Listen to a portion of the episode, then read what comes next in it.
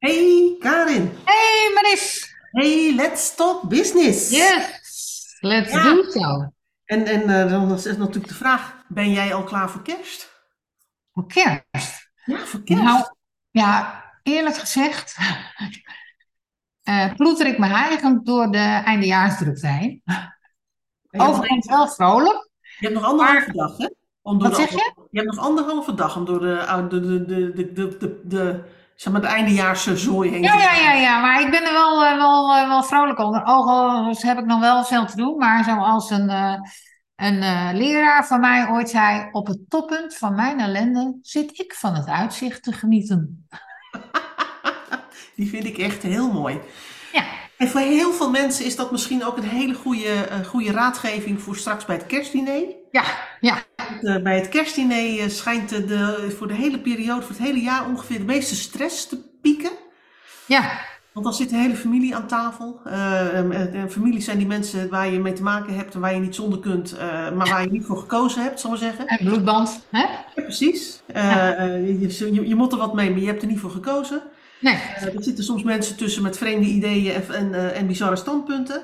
Eh, en als we door, die, door dat dal zijn zeg maar, van, van het kerstdiner, dan gaan we naar het nieuwe jaar en dan hebben we goede voornemens. Ja, En als we goede voornemens hebben, dan moeten we daar misschien op ons werk wel wat mee. En in het verlengde van het, de Let's Talk Business die we vorige week hadden, ja, hadden over de, nou ja, eigenlijk niet terechte onderhandelingen tussen Nederland en Suriname over excuses. ja, Eh, is het misschien ook goed eens om te kijken van onderhandelen nou gewoon in je gewone dagelijkse leven en in je dagelijkse werk? Oh, dat is wel leuk. Als Ja. je niet een onderhandelaar bent. Wat zeg je? Als je niet een onderhandelaar bent. Nee. Want dan, dan doe je het voor je werk. Dan roep ik altijd, maar dan gelden andere dingen. Dan, dan, dan, eh, dan moet je meer kennis hebben van de materie. Dan zul je er ongetwijfeld opleidingen in hebben gevolgd. Ja, Voor de, voor de huistuin- en keuken middenvelder in de organisatie. Die straks aan de kerstdis zit met familie. Die, eh, eh, die een standpunt ver- verkondigt waar je het bijvoorbeeld helemaal niet mee eens bent. ja. Wat, wat zou je nou uit de onderhandelings, zeg maar, eh, methodiek, wat zou je nou kunnen gebruiken en in kunnen zetten om, om, zo'n, om, om hier toch zeg maar een beetje gemakkelijk mee om te gaan en, en te zorgen dat de emoties niet te zwaar oplopen tijdens de Nee. kerstdis? Nou, het is wel een mooie vraag die je stelt, omdat ehm, volgens mij sloot ik daar vorige week ook een beetje mee af. Kijk, mensen die zijn heel erg geneigd om te gaan onderhandelen eh, op basis van posities. Dus je neemt een positie in, een standpunt in, en dat ga je onderbouwen en dat ga je ferm inzetten. Ja, Dus hard ten opzichte van inhoudelijke eh, kwesties en soms ook hard ten opzichte van mensen. Ehm, nou, en dat is een, een feitelijk een, een eh, onderhandelingsmethode die heel weinig tot succes leidt. Dus die leidt tot succes op het moment dat je zelf een hele harde onderhandelaar bent en een zachte onderhandelaar tegenover je eh, treft. Maar maakt wel dat eh, je, je de andere partij dan volledig overschaduwt en overstroomt. En dat kan op lange duur, althans bij psychologisch redelijk normaal in elkaar zittende mensen, niet een heel goed gevoel geven. ja dat is een, eh, een, een win-verlies situatie. Ja, klopt. Dat is de enige manier die daar eh, uit voort kan komen. En anders stokken de onderhandelingen. En het effect daarvan is dat de relaties vaak beschadigen. En dat zie je ook vaak tijdens, inderdaad, tijdens kerstdiners. Hè? Iemand die neemt een positie in, een ander zet een, een, een keiharde andere positie in, met, met nog eh, betere onderbouwing eh, op zijn of haar manier. En daar gaan we, hè? dan gebeurt het gehakketak. Zonder dat er sprake is van tot elkaar komen, tot verbinding komen. Nou, daar wil ik eigenlijk een hele andere onderhandelingsmethode, te, te- een, of een andere manier om de dialoog met elkaar aan te gaan, zou je eigenlijk ook kunnen zeggen, tegenoverstellen. En dat is de probleemoplossende onderhandelingsmethode. Ja, Methode die ontwikkeld is op Harvard door eh Ulrich en eh, Uri. Nee, sorry, Fisher en Uri. En Fisher die kreeg bekendheid toen hij zich bemoeide met de onderhandelingen in Camp David. Waarbij Sadat en Begin twaalf jaar, twaalf dagen, in de jaren zeventig was dat uit mijn hoofd, twaalf dagen achter elkaar met elkaar hebben gesproken. En niet over hun eisen die zij hadden in uh, de Palestijns-Israëlische kwestie. Maar veel meer over hun belangen. In plaats van over hun eisen. Dus ze hebben twaalf dagen vol continu met elkaar gesproken over hun belangen. Ja. En die methode die maakt dat partijen vol automatisch gaan zoeken naar gezamenlijke belangen. Of constateren dat er gezamenlijke belangen zijn. Waarbij men dan ook automatisch eigenlijk gaat proberen om die belangen te integreren. En als de belangen strijdig zijn, uh, ja, dan moet, je, dan moet je er eigenlijk op aandringen in zo'n onderhandeling dat die belangen of uiteindelijk een resultaat gebaseerd is op objectieve normen en onafhankelijk van de wil van partijen. Soms is het dan ook nodig om een derde daarbij in te schakelen, maar dat is wat lastig aan de, aan de hand van het kerstdiner. Nou ja, meestal zit er meer familie aan tafel, dus uh, maar voor je het weet heeft iedereen een standpunt ingenomen. Ja. Dan heb je soms niet twee standpunten, maar vijf standpunten aan tafel. Of je hebt twee kampen aan tafel. Ja. En wat je dan zou kunnen doen, is dat je eigenlijk vier elementen van onderhandelen in gedachten houdt. En dat is dat je de mensen van het probleem moet scheiden. Vaak zie je ook in zo'n kerstdiner de dialoog, verhitte dialoog die dan ontstaat, dat, dat, dat omdat je het zo oneens bent, hè, degene die dat, die dat idiote standpunt verkondigt, ook al bijna zijn standpunt wordt. Hè? En, en daar zit de verhitting ook op. Ja, en dan hoor je dus ook mensen aan, aan, aan tafel zeggen, ja, jij ook altijd met je, met je bizarre ideeën. Ja, precies, dat hè. Ja. Dus wat belangrijk is, is dat je de mensen van het probleem uh, scheidt. Ja. En dat je in de methode moet proberen uh, uh, te kijken naar de belangen die erachter zitten in plaats van de posities die ingenomen worden. Wat is nou het belang van degene die dat standpunt inneemt, die die positie inneemt? Waarom neemt hij die positie en wat is het belang daarbij? Ja. Um, wat ook belangrijk is, is dat er niet te snel besloten wordt. Hè? Dat vind ik bedrijfskundig ook heel mooi, omdat wij altijd zeggen oordeel uitstellen. Maar dat je kijkt naar het creëren van zoveel mogelijk mogelijkheden voordat er tot een besluit genomen wordt. Nou, vaak zie je in gesprekken die aan de kerstdis plaatsvinden, dat dat helemaal niet eindigt in een gezamenlijke constatering of een, of een besluit. Hè. Dus dat is hier niet zozeer ter zake doende. Maar het is wel die eerste twee elementen van succesvol onderhandelen, die maken dat je, dat je zo'n stemming aan tafel uh, weer in goede banen leidt. Ja. En dat kun je door middel van een grapje doen of als uh, hoe noem je dat, intermediair, hè? dat je gaat zeggen van ja, god, wat is nou het belang dat je dit standpunt zo, uh, zo hard verkondigt? Hè? Welk belang heb je daarbij? Ja.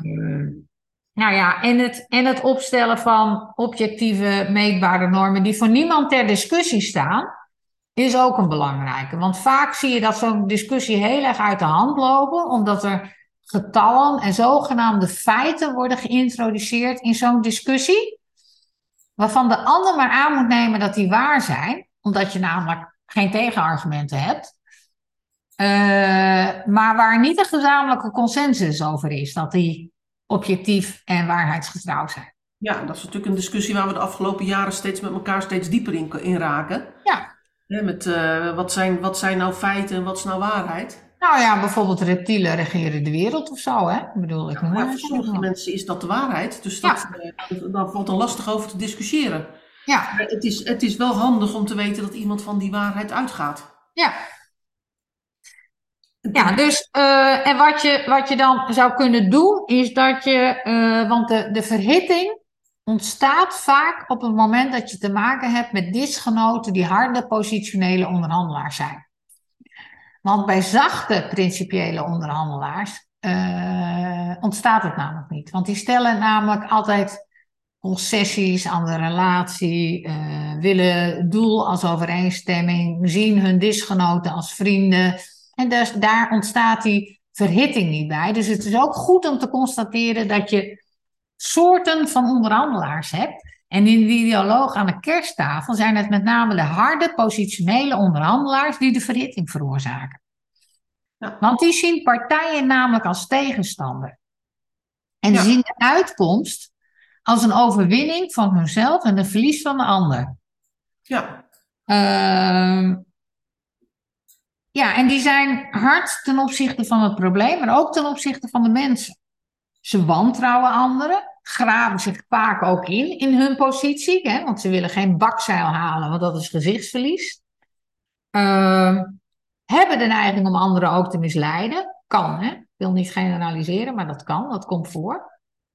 En ehm, ja, die zoeken naar het ene antwoord. En dat antwoord is het antwoord dat, dat eh, jij zult accepteren. Zodat zij gelijk krijgen. ja, Dus het is eigenlijk een hele, hele, het is eigenlijk een heel eenzijdig gesprek. Een weinig interessant gesprek. Als je het, als je het procesmatig bekijkt, omdat je weet dat van tevoren de uitkomst voor jou van jouw gesprekspartner vaststaat. ja, En gesprekken worden vaak leuk en interessant en verrijkend, maar ook eh, ontwikkelend, hè, lerend. Op het moment dat onderhandelingspartijen partijen zijn die een onderwerp met elkaar willen verkennen. ja, En dan sta- ontstaan er hele leuke dialogen aan de kersttafel. ja. En, en in, in mijn ervaring, en ik, eh, je weet, ik ben geen onderhandelaar, ik ben voornamelijk een ontwikkelaar, dus ik, eh, ik roep wel, maar ik kan met elk standpunt wel wat. Hè? Dus dat, Ja. Eh, eh, in mijn ervaring is eh, dat hè, als, als zoiets gebeurt aan de kerstdis, dat, dan zijn er twee, twee, zeg maar, twee mogelijke inter- in- interventies die ik doe. En de eerste is eigenlijk gewoon door te zeggen van, ja, ik, ik begrijp dat jij dit vindt. Ja, Hè, daar, daar geef je iemand zeg maar, gelijk in zijn standpunt, zonder dat je aangeeft dat jij ook, ook op dat standpunt staat. Ja. Ja, ja, ik begrijp dat jij dat vindt. Ja. Ja, ik accepteer ook dat jij dat vindt, weet je? Ja. Is voor mij prima, is helemaal oké, mag jij vinden. ja, En het andere is, eh, eh, eh, is, is eigenlijk, in het, ja, dat komt uit het Engels, let's agree to disagree. ja. La- Laten we het eens zijn dat we het hier niet over eens worden. Nee, maar dat is natuurlijk ook mooi. Want dan kun je de, dan kun je de discussie gewoon afsluiten en zeggen van nou, laten, hè, laat, laten, we, laten, we, laten we het eens zijn dat we het niet eens worden. En laten we daarmee het onderwerp ook gewoon varen. Ja, kijk, je hebt natuurlijk ook tafelgenoten nodig die in staat zijn en bereid zijn om dit soort onderzoekende gesprekken met elkaar. Hè? Dus het, het onderkennen, laten we, laten we met elkaar eens onderzoeken hoe het nou in elkaar zit. Om dat te gaan doen. Wij doen dat vaak, hè? in Let's Talk Businesses. Ja. En dat betekent ook dat wij ons concentreren op belangen. Hè? We maken er vaak ook grapjes over, want we vinden het ook wel leuk en grappig. Ehm, maar we creëren ook, proberen ook mogelijkheden te creëren, hè, mogelijkheden te zien en alternatieve zienswijzen aan te reiken. Ja. En dat maakt een dialoog veel rijker dan dat je een, een, een, zeg maar een soort van pingpong, eh, hoe noem je dat, pingpongwedstrijd opzet. Van dit is mijn argument, hup, ik krijg een argument tegen. Oh, een moeilijker argument, zit meer in de hoek, weet je wel? Ja. Maar ik heb hem toch, want ik heb nog een argument. Dat is, als het gaat over pingpongen tijdens de kerst, erg leuk. Maar als de dialoog aan de kersttafel een pingpongwedstrijd, dan ja, vind ik dat zelf dodelijk vermoeiend. Ik moet je ook zeggen dat ik me er vaak aan onttrek als het daarheen gaat. Nou ja, dan vind ik altijd het prettig dat eh, de kerstdiners bij ons thuis plaatsvinden. Ja, betekent dat ik op zo'n moment altijd kan besluiten dat ik even nodig ben in de keuken. ja, En dan trek ik me vaak ook fysiek gewoon uit de discussie. ja. Nou ja, dat, is, dat is ook heel handig. En, eh, maar, maar wat ik ermee bedoel is dat ik wel probeer hè, om mensen tot eh, vanuit die posities naar belangen te halen. Dat is op zich ook een kunst. Hè? Probeer nou eens te kijken vanuit belangen. Hè? Denk aan Sedat en Biggie. We hebben twaalf dagen gesproken over wederzijdse belangen. Hè? Om, om vanuit die gezamenlijke belangen te zien en, en te constateren. En van daaruit uiteindelijk onderhandelingen in te gaan. Die volgen daar dan logischerwijs uit. En dat, dat kan, dat kan zo'n gesprek aan tafel ook zachter maken, waardoor het interessanter wordt. En mensen ook veel meer gaan kijken naar wat is jouw belang nou eigenlijk? Hè? En hoe ziet een ander belang eruit? En Uh, ja, dat zou ook kunnen. Hoe zou het dan kunnen? Dat is een ander soort gesprek. Ja, klopt. Is het ook. Uh, maar als dat niet lukt, nou, dan vind ik dit soort pingponggesprekken eigenlijk uh, dodelijk vermoeiend, omdat het feitelijk erop uitgaat van, van ja, wie is de beste harde positionele onderhandelaar. Hè? In, in, in, andere doelgroepen zeggen we ook wel eens van, ja, wie heeft, wie heeft de grootste, om het zo maar te zeggen. Ja. En, je bedoelt natuurlijk de grootste kerstboom, hè? Ja, exact. Ja. Dat we daar even helder over zijn. Ja, de grootste kerstboom. En, uh, ja, en wie wint dus uiteindelijk, hè? En dat vind ik uh, zo'n uh, non-discussie, dat dat voor mij helemaal niet interessant is. Nee, en ik moet zeggen dat ik, ik ben er in, die, in de loop van de jaren ook wel in veranderd. Ik vond het als student ontzettend leuk om zeg maar een standpunt in te nemen. Ja. Dan met iemand, met iemand die een ander standpunt had. Om daar eens even lekker flink over te debatteren, met argumenten te smijten. Uh, en dan uh, zeg maar een verhitte discussie te voeren. Terwijl ik uh, nu veel meer zit op, nou laten we met elkaar kijken of we, of we mooie inzichten kunnen bereiken. Ja. Van de ander overhalen tot jouw standpunt. Exact. En dat is misschien ook een, een, een vorm van ontwikkeling. En je moet ook de vaardigheid hebben, ook, om, te, om feitelijk te zeggen van, nou ja, weet je, jij mag je mening hebben. En ik mag mijn mening ook hebben. Ik vind het interessant om te ontdekken hoe jij tot jouw mening komt. Ja. En ik vind het ook leuk als jij geïnteresseerd bent hoe ik tot mijn mening kom. Exact, en dat is dan ook precies wat jij doet, wat een van de uh, uh, manieren is om het, de mens van het probleem te scheiden, namelijk de zienswijze van elkaar verkennen. Ja. Want daar ontstaan vaak uh, fouten in, aannames, posities weer. Hè?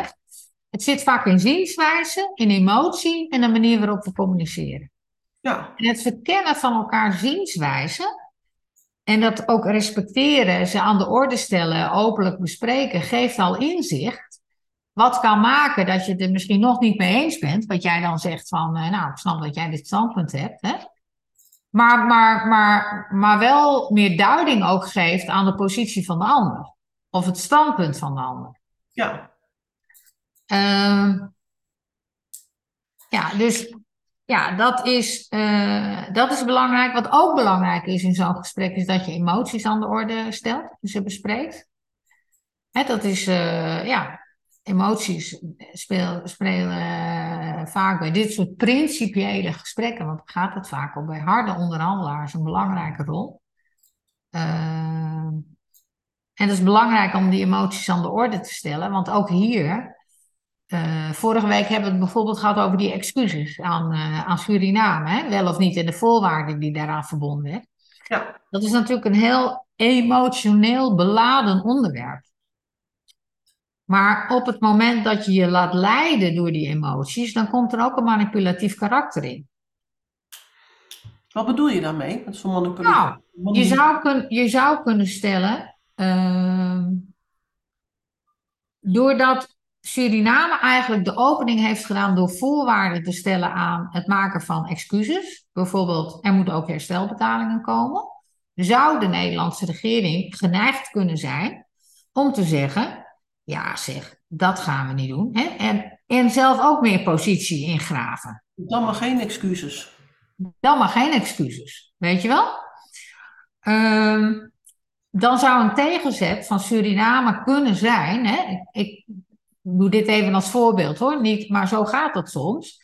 Ja, maar het is allemaal wel heel erg geweest. En ontkennen jullie dan nu ook hè, wat er allemaal zich in het verleden heeft voorgedaan? Dat is emoties in onderhandeling inbrengen. Ah, oké. Ja. En dat heeft natuurlijk op onderdelen manipulatief karakter. Op deze manier doen, hè? Wil niet zeggen dat dat altijd zo is, maar als je het op deze manier doet, zoals ik het nu schets, kan dat een manipulatief karakter hebben. Ja. ja. Dus Emoties, en daar moet je niet aan voorbij, die spelen altijd een belangrijke rol bij onderhandelingen. Alleen al omdat uh, het voor partijen van heel groot belang is dat ze het een dan wel het ander realiseren.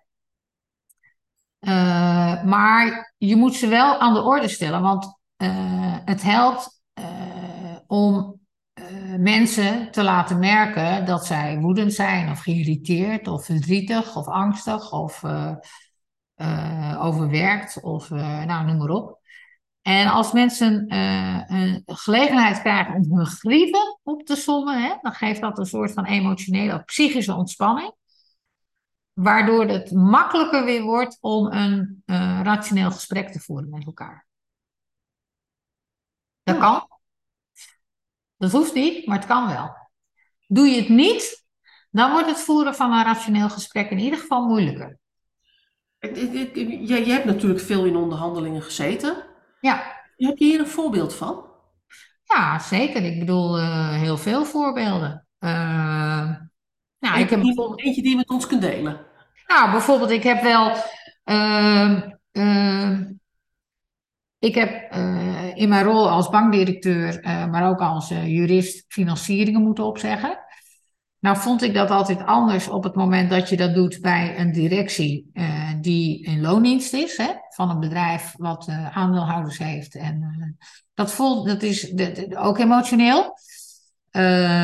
Niet voor mij, maar wel voor de ontvanger. maar bijvoorbeeld bij een boerenbedrijf wat niet, zeg maar, wat niet zeg maar de doelgroep was waarop, waar, waarop ik vooropgesteld, maar dat kwam dan enkele keer wel voor, heb ik dat altijd heel lastig gevonden. Omdat bij mij de constatering daar was dat het niet alleen over hun bedrijf en over hun werkzaamheden ging, maar ook over hun levenswijze, waarvan jij zei van ja, dat eindigt feitelijk. Ja. En daar komen veel emoties bij kijken.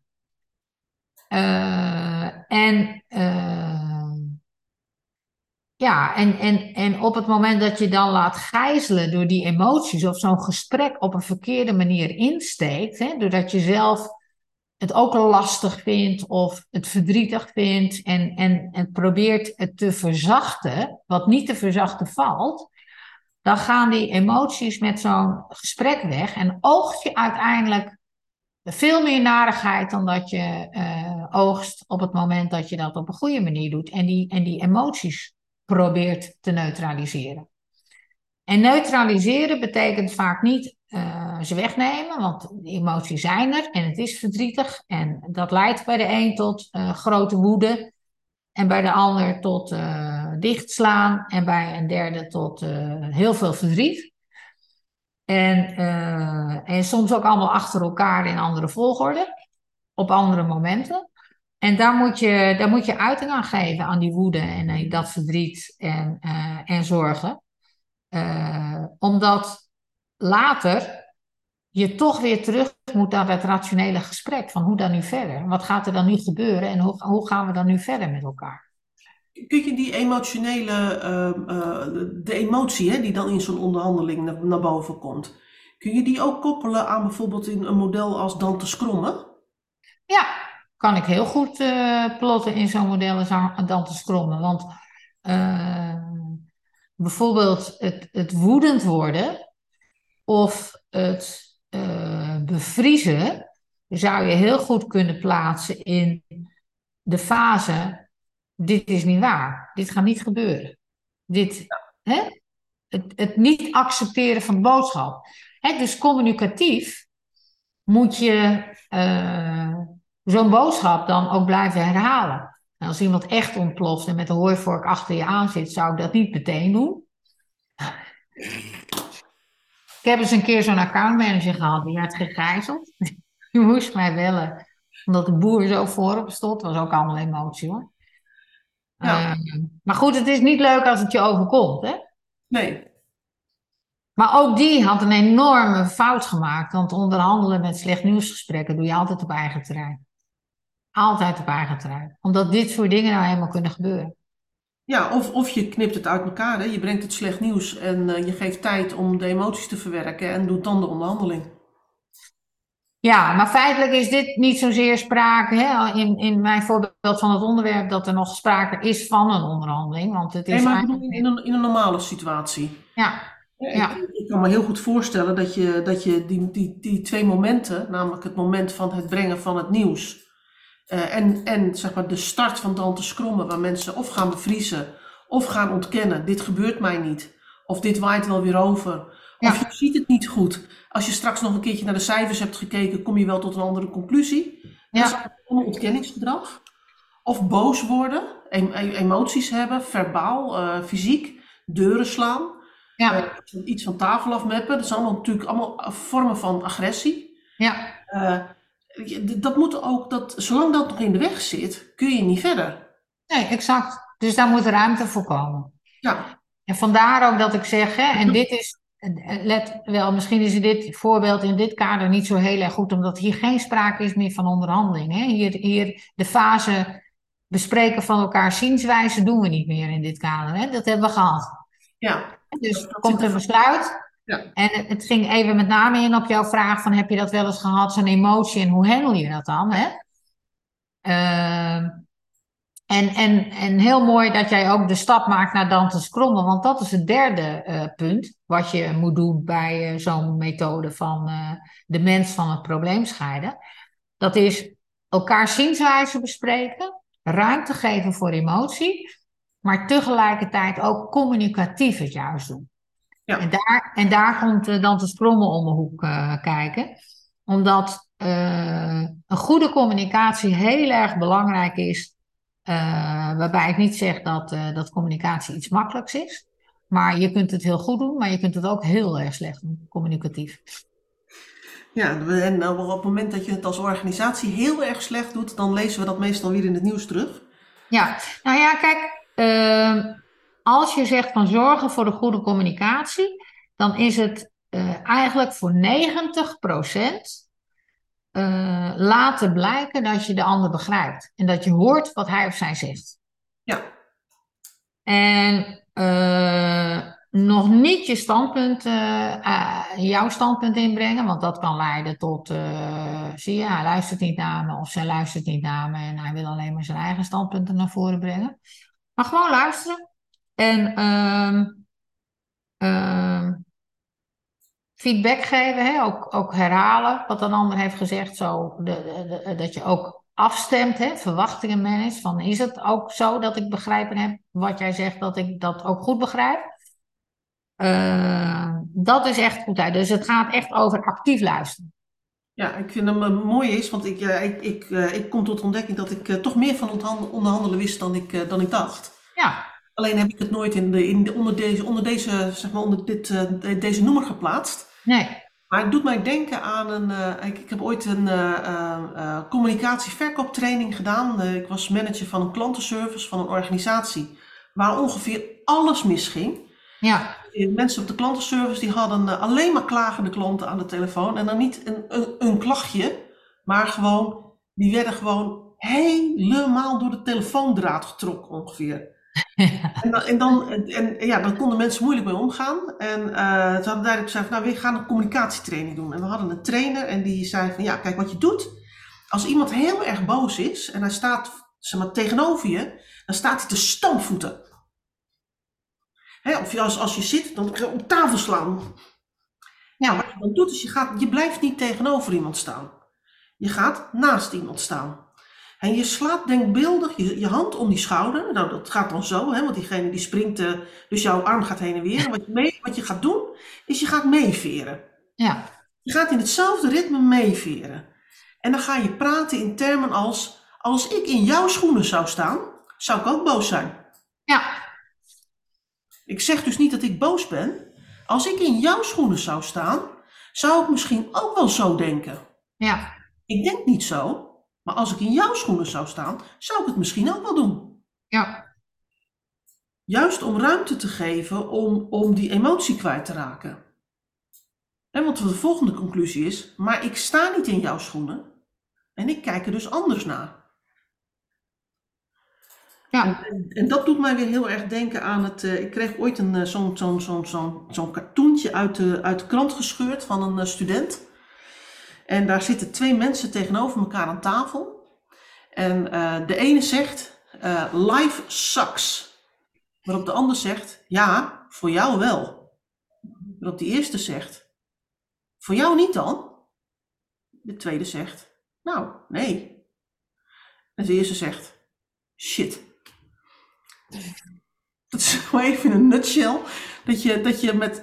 Dat je, je hoeft het niet met elkaar eens te zijn. Nee. Om, om, uh, uh, om een gemeenschappelijke basis te, te creëren, om weer een uitgangspunt te hebben, om, om, om in gesprek te raken. Nee. En volgens mij draait het daarop, en dat, dat is volgens mij, hè, dan komen we toch even terug bij het kerstdiner. Volgens mij is, is eigenlijk de doelstelling om, om de, het, het gaat niet over standpunten, het gaat niet over elkaar overhalen, het gaat niet over, maar het gaat er ook niet om om mensen steeds, steeds strakker op hun barricade te laten klimmen. Het gaat er eigenlijk om, om, om tijdig genoeg zeg maar, weer ruimte te creëren. Dat mensen gewoon die barricade, nou ja, daar staat die barricade, ga er een ander keertje er wel op.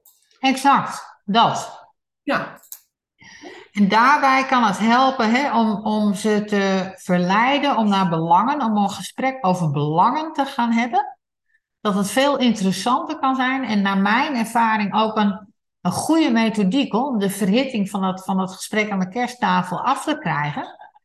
Eh, om om ja, dan, dan dat gesprek te gaan voeren. ja, En dat is een verkenning en dat is een veel interessanter gesprek dan dat gehakketak waarbij eh, eh, feitelijk de, de beste schreeuwer wint, hè, om het maar even plat te zeggen. ja. En als de kalkoen alsnog laag over de tafel vliegt, zal ik maar zeggen, Ja, dan gaat er iets mis in het... In het ja.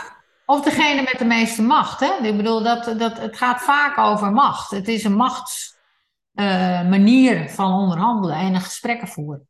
ja. Dus eh,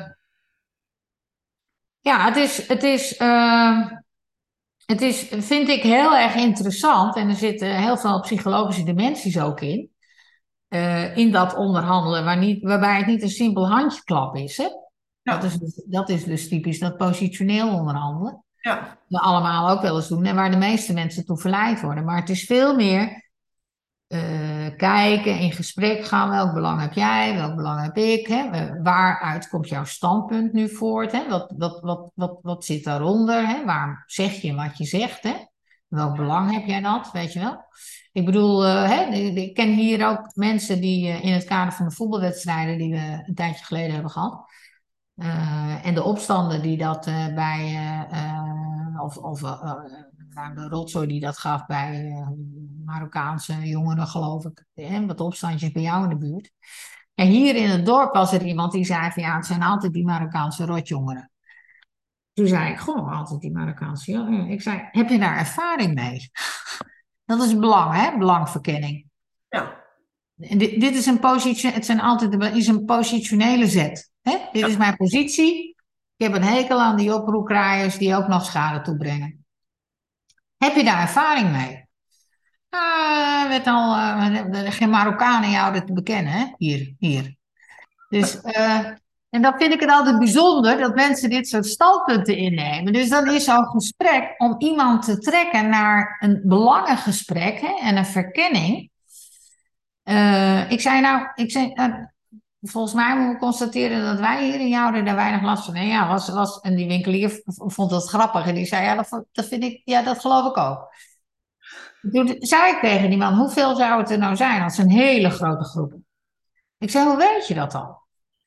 Want volgens mij, hè, als ik kijk naar eh, de media, zijn het met name ook heel veel mensen vanuit eh, moskeeën en buurtwerkers, Marokkaans en Nederlands, die met de jongens gaan praten. En is het maar een heel klein groepje, wat misschien wel grote impact heeft, hè? maar dat is een ander verhaal.